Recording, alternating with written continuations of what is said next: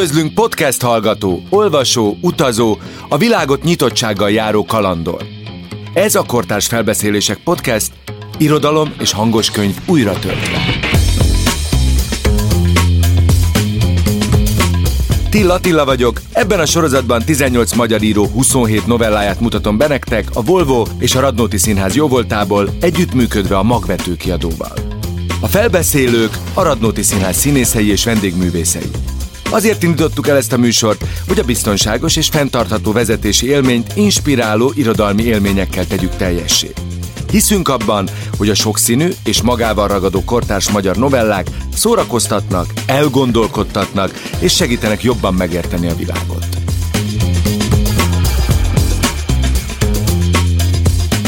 Ebben az epizódban Háj János Emese utolsó levele Marinak című novelláját Martinovics Dorina mondja el.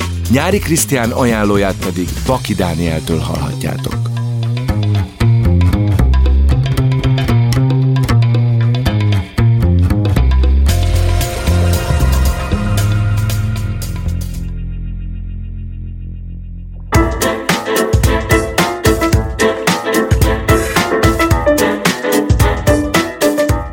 Próza irodalom egyik legősibb műfaja a fiktív levél. Dupla fenekű műfaj, hiszen az író azt játsza az olvasóval, hogy amit olvas, dokumentum. Hogy én írtam volna az egészet, és a teljes levelezés fikció volna? kérdezte 300 éve Russzó levélregénye olvasóitól. Mit érdekel ez titeket emberek? Akárhogyan is számotokra ez mindenképpen fikció. Háj János Emese utolsó levele Marinak című írása is ezzel a fikcióval játszik, de úgy, hogy egy pillanatra sem veszi komolyan magát. A novella a házasságon innen és túl című kötet második, kibővített kiadásában jelent meg, tehát a szerző utólag érezte úgy, hogy ezen a művén keresztül valamit még el kell mondani a párkapcsolatokról. Hái szereti a monológszerű elbeszélésmódot, szívesen bújik szereplői mögé. Bár az olvasó egy percig sem gondolja, hogy a riválisának levelet író emese valóságos lenne, a fikcióval való játék nagyon is működik. Hiszen a levélíró beszédmódja, beszűkült valóságérzékelése a kereskedelmi tévék kibeszélő sóiban csetlőbotló szereplők világát idézi, miközben maga is arról beszél, hogy ami az efféle műsorokban történik, az csak el van játszva. Egyszerre nevetjük ki a Bumfordi emesét, és érzünk története és esetlen mondatai miatt szekunder szégyen mintha egy Mónika sót lennénk kénytelenek végignézni.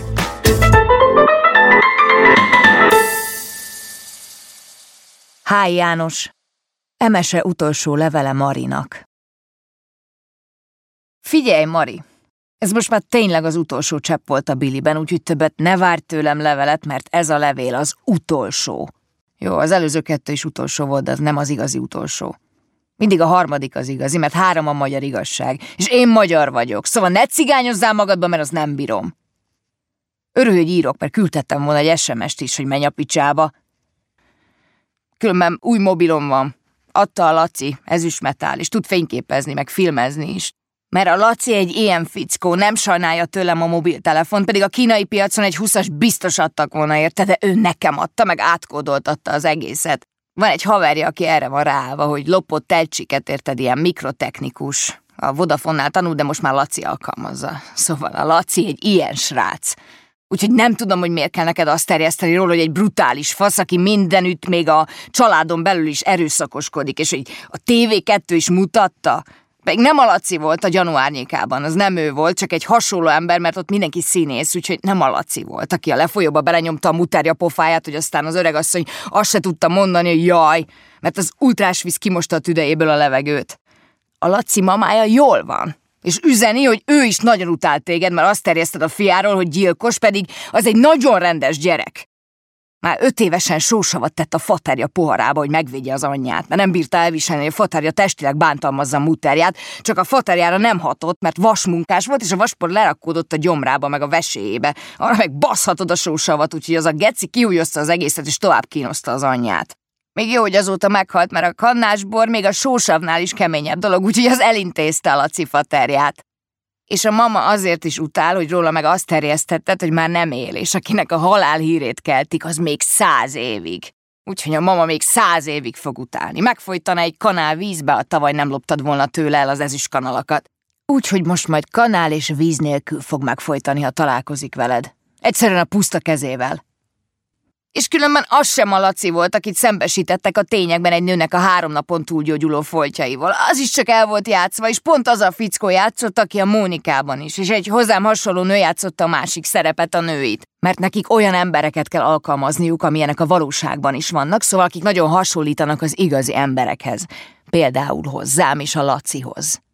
És az sem igaz, amit a szomszédok mondtak, hogy én üvöltöztem, mert a Laci szöges bakancsa rugdosta a hasamat meg a fejemet. Pedig a Lacinak nincsen is szöges bakancsa, meg olmosbotja, neki anyai nincsenek.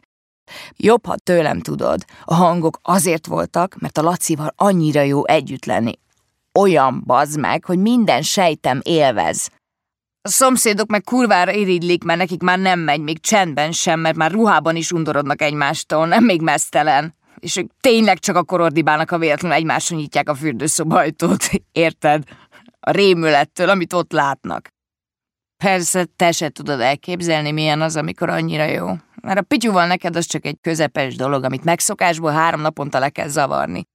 Mert a pityú az azt sem tudja, mi az a G-pont. Azt hiszi valamilyen matematikai dolog, mint a tálesztétel. Pedig jobb, ha tőlem tudod, hogy ott lehet csak elélvezni, hogy ami nem ott van, az csak olyan, mint a tenger után az omszkító, szóval egy nagy nulla. Legalább olvassál el néha egy női magazint, vagy kérdezősködjél a szoliban, és akkor megtudod, mit kell nyújtani egy férfinak meg egy nőnek, és akkor nem fogod többet baszogatni a lacit. Ott neki elég az életében. Az apja vasmunkás volt, az anyja meg alumínium munkás. Tudod, te milyen feszkó volt a családban? Olyan, hogy kivágta a biztosítékot és minden a gyereken csattant. A lacin, érted? Neki kellett az egészet elviselni két oldalról is. Mint ha a fejed egy satuba volna, az egyik oldalról az anyát tekeri, a másikról meg a faterod. Ilyen nehéz volt a gyerekkora. És még elmenni sem tudott, mert a feje be volt fogva a satúba, és vagy a satut is magával kellett volna cipelnie, vagy a fejét kellett volna otthagynia. És azt se kellett volna róla mondani, hogy egy hájas disznó, mert ez mindig is fájt a Lacinak, hogy kicsit kövérebb a többieknél, mindig csúfolták a suliban, meg Daginak nevezték, és ez őt lelkileg nagyon megviselte.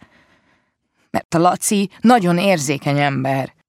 Annyira fájt neki a dolog, hogy egyszer lehívta a Norbit, hogy adjon neki egy egészséges órát. Fizetett érte 300 rongyot. Csak hogy lefogjon. És én is hallgathattam a konyhából, hogy mit mond a Norbi az egészséges életmódról, mert megengedte a Laci. Annyira rendes. És a Laci akkor lefogyott és most már csak bioboltokban vásárol, meg magokat rág, ha éhes. Leszokott a dohányzásról és a heroinról, kinőtt neki az aurája. Nagyon rendes életet él. Kicsit azért feszült az elvonástól. Van neki egy kis baltája, azzal vezeti le. Én meg már untam azokat a régi bútorokat, nem is igazi fából vannak, csak ilyen ócska laminált lemezekből, szóval tiszta haszon, hogy valaki összeaprítja. Különben az sem igaz, hogy a Laci zsidózott volna a rádióban, vagy a közszolgálatin. Hát a közszolgálatin olyan műsorok nem is lehetnek. Törvény van róla. Az, hogy a hírekben azt mondják, hogy zsidó állam, az nem az. Jó, lehet azért olyan rossz indulatúan mondani, hogy pölö, zsidó állam. Azt meg olyan érzelmesen, mint egy táncdal szövegét, hogy palesztin felszabadítási front. De a Laci nem olyan. A Laci azt tudja, hogy ilyet csinálni nem PC. Érted? Ja persze azt hiszed, a PC egy számítógép, pedig az azt jelenti, hogy politikailag korrekt.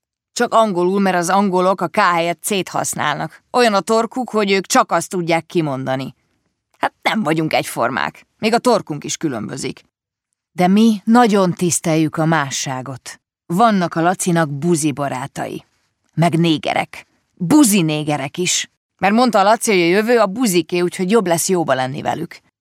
Szóval az a rádióban meg nem is ő volt, hanem az ő nagyapja, akit szintén úgy hívnak, mint ő, de erről nem tehet, hogy a nagyapját úgy hívják, mint őt. És nem a zsidókról beszélt, hanem a szomszédjáról, a zsidó Misi bácsiról, akivel összevesztek, hogy kinek van jobb bora, vagy undorító felesége, már nem emlékszem. És véletlenül a Misi bácsi beleszaladt a Laci nagypapájának a vasvillájába, amit a Laci nagypapája éppen a kezében tartott, mert a teheneknek akart szénát vinni. Vannak ilyen balesetek de nem azért, mert a Misi bácsi zsidó volt, mert neki csak a neve volt zsidó, igazából baptista volt, egy buddhista, szóval valami egészen más. Szóval nem lenne neked szabad ilyeneket mondani rólunk. Mert én a Pityúról soha semmit nem mondtam, még neked sem, pedig én tudtam, hogy a Pityú a legyet is röptében, és azt is, hogy miért kellettél neki. Pedig akkor is három nője volt. Csak az történt, ez tényleg hihetetlen nagyon ritka dolog, hogy mind a három épp egyszerre menstruált. Na akkor jöttél be te a képbe, érted? A te szerelmed nem egy igaz ügy, pláne nem tiszta érzelem. Csak egy menstruációs pótlék voltál a pityunak. De én ezt nem akartam elmondani neked, mert én vagyok olyan barátnő, hogy tudom, mit lehet mondani, meg mit meg nem. Én soha nem mondtam, hogy van neki egy huszas mobilja is, ugye? Pedig tudtam. És azt is tudom, hogy kit hív róla, de nem mondtam, mert én nem akartam, hogy neked rossz legyen. És azt sem mondtam, hogy a Pityu könyörgött nekem, hogy engedjen be, amikor a Laci Ukrajnában volt üzleti úton. Hogy engem szeret, és tőled meg kirázza a hideg. És azt sem mondtam, hogy nem azért csinálja a Pityu ilyen ritkán, mert az idegei, meg a munkája, meg a felelősség. Pedig tudtam, hogy hetente kétszer átjár a szomszédba, az Ágihoz. És persze nem azért, mert az Áginak kell segíteni ezt-azt, mert meghalt a férje. Hát nem azért. Hát nem ilyen karitatív a Pityu. De én nem vagyok olyan, hogy elmondjam, hogy a Pityunak van egy gyereke Szegeden. És hogy azért nincs pénze neki, mert az a nő állandóan leszívja a bankszámláját. Mert ha nem ad zsetont a Pityu, akkor beköpi az egészet neked, meg a Pityu muterjának, akitől tudod, a Pityu mennyire be van szarva. Mert a Pityu még mindig annyira anyás, van neki ilyen frajdi dolga, hogy beleszeretett még csecsemőként a muterjába. Én nem mondtam ilyet, mert én tudom, hogy mi a barátság, úgyhogy neked se kellett volna Lacit basztatni, mert én a Lacit szeretem. És én mindig a Laci mellett leszek, mert nekem ő az igazi. És ha választani kell, akkor én a Lacit fogom. És nem a Laci egy brutális, hanem azok, akik ilyet terjesztenek róla. Különben a Laci is megmondta, hogy az ilyenek, mint te, hozzák ki az emberből az állatot. Hogyha nem lennének ilyenek, mint te, akkor úgy élhetnénk együtt, mint a csecsemők vagy a bárányok, hogy miattatok van az a sok erőszak a világban. Azért robbangatnak az arabok. Ezért tört ki a vietnámi háború, meg a hidegháború. Jobban nem kezdesz el számolni, hogy hányan haltak meg miattatok. Úgyhogy a Laci azt mondta, hogy ne kerülj a szeme elé, mert akkor neked annyi. Mert ő rászokott a biotermékekre, olyan egészséges lett, meg a feng shui-ra és a tantrikus szexre is. Úgyhogy jobb, ha eltűnsz a környékünkről, mert van neki ilyen biofegyvere, az olyan érted, hogy hangtompító se kell hozzá. Nem spriccel mindent össze a vér, meg nem frecsen szét az illető agyveleje, hogy utána az egész család hetekig takarít, hogy el tudja adni a lakást. Ez tiszta, száraz érzés. Mert a Laci nem szennyezi be a kezét, nem olyan. Szóval jobb, ha eltűnsz, mert a Lacinak nagyon felbasztad az idegeit, és azt utálja a legjobban, mert attól még idegesebb lesz, és az idegességtől meg agresszív.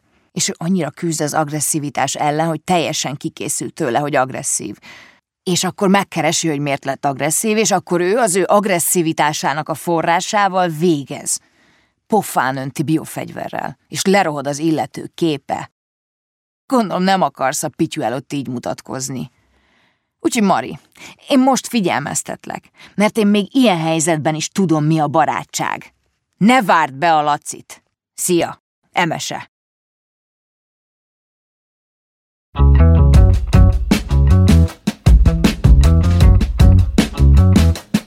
A műsort a Volvo és a Radnóti Színház hívta életre együttműködésben a magvető kiadóval, hogy a biztonságos és fenntartható vezetési élmény inspiráló, elgondolkodtató irodalmi élményekkel legyen teljes.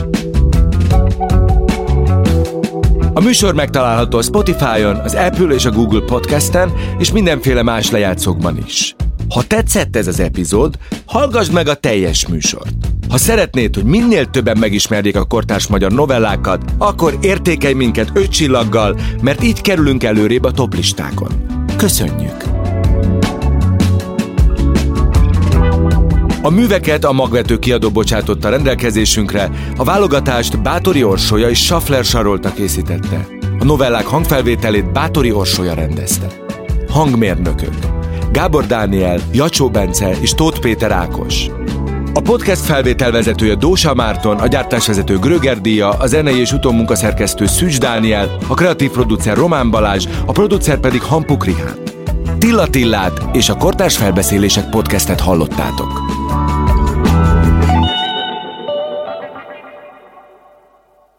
Beaton Studio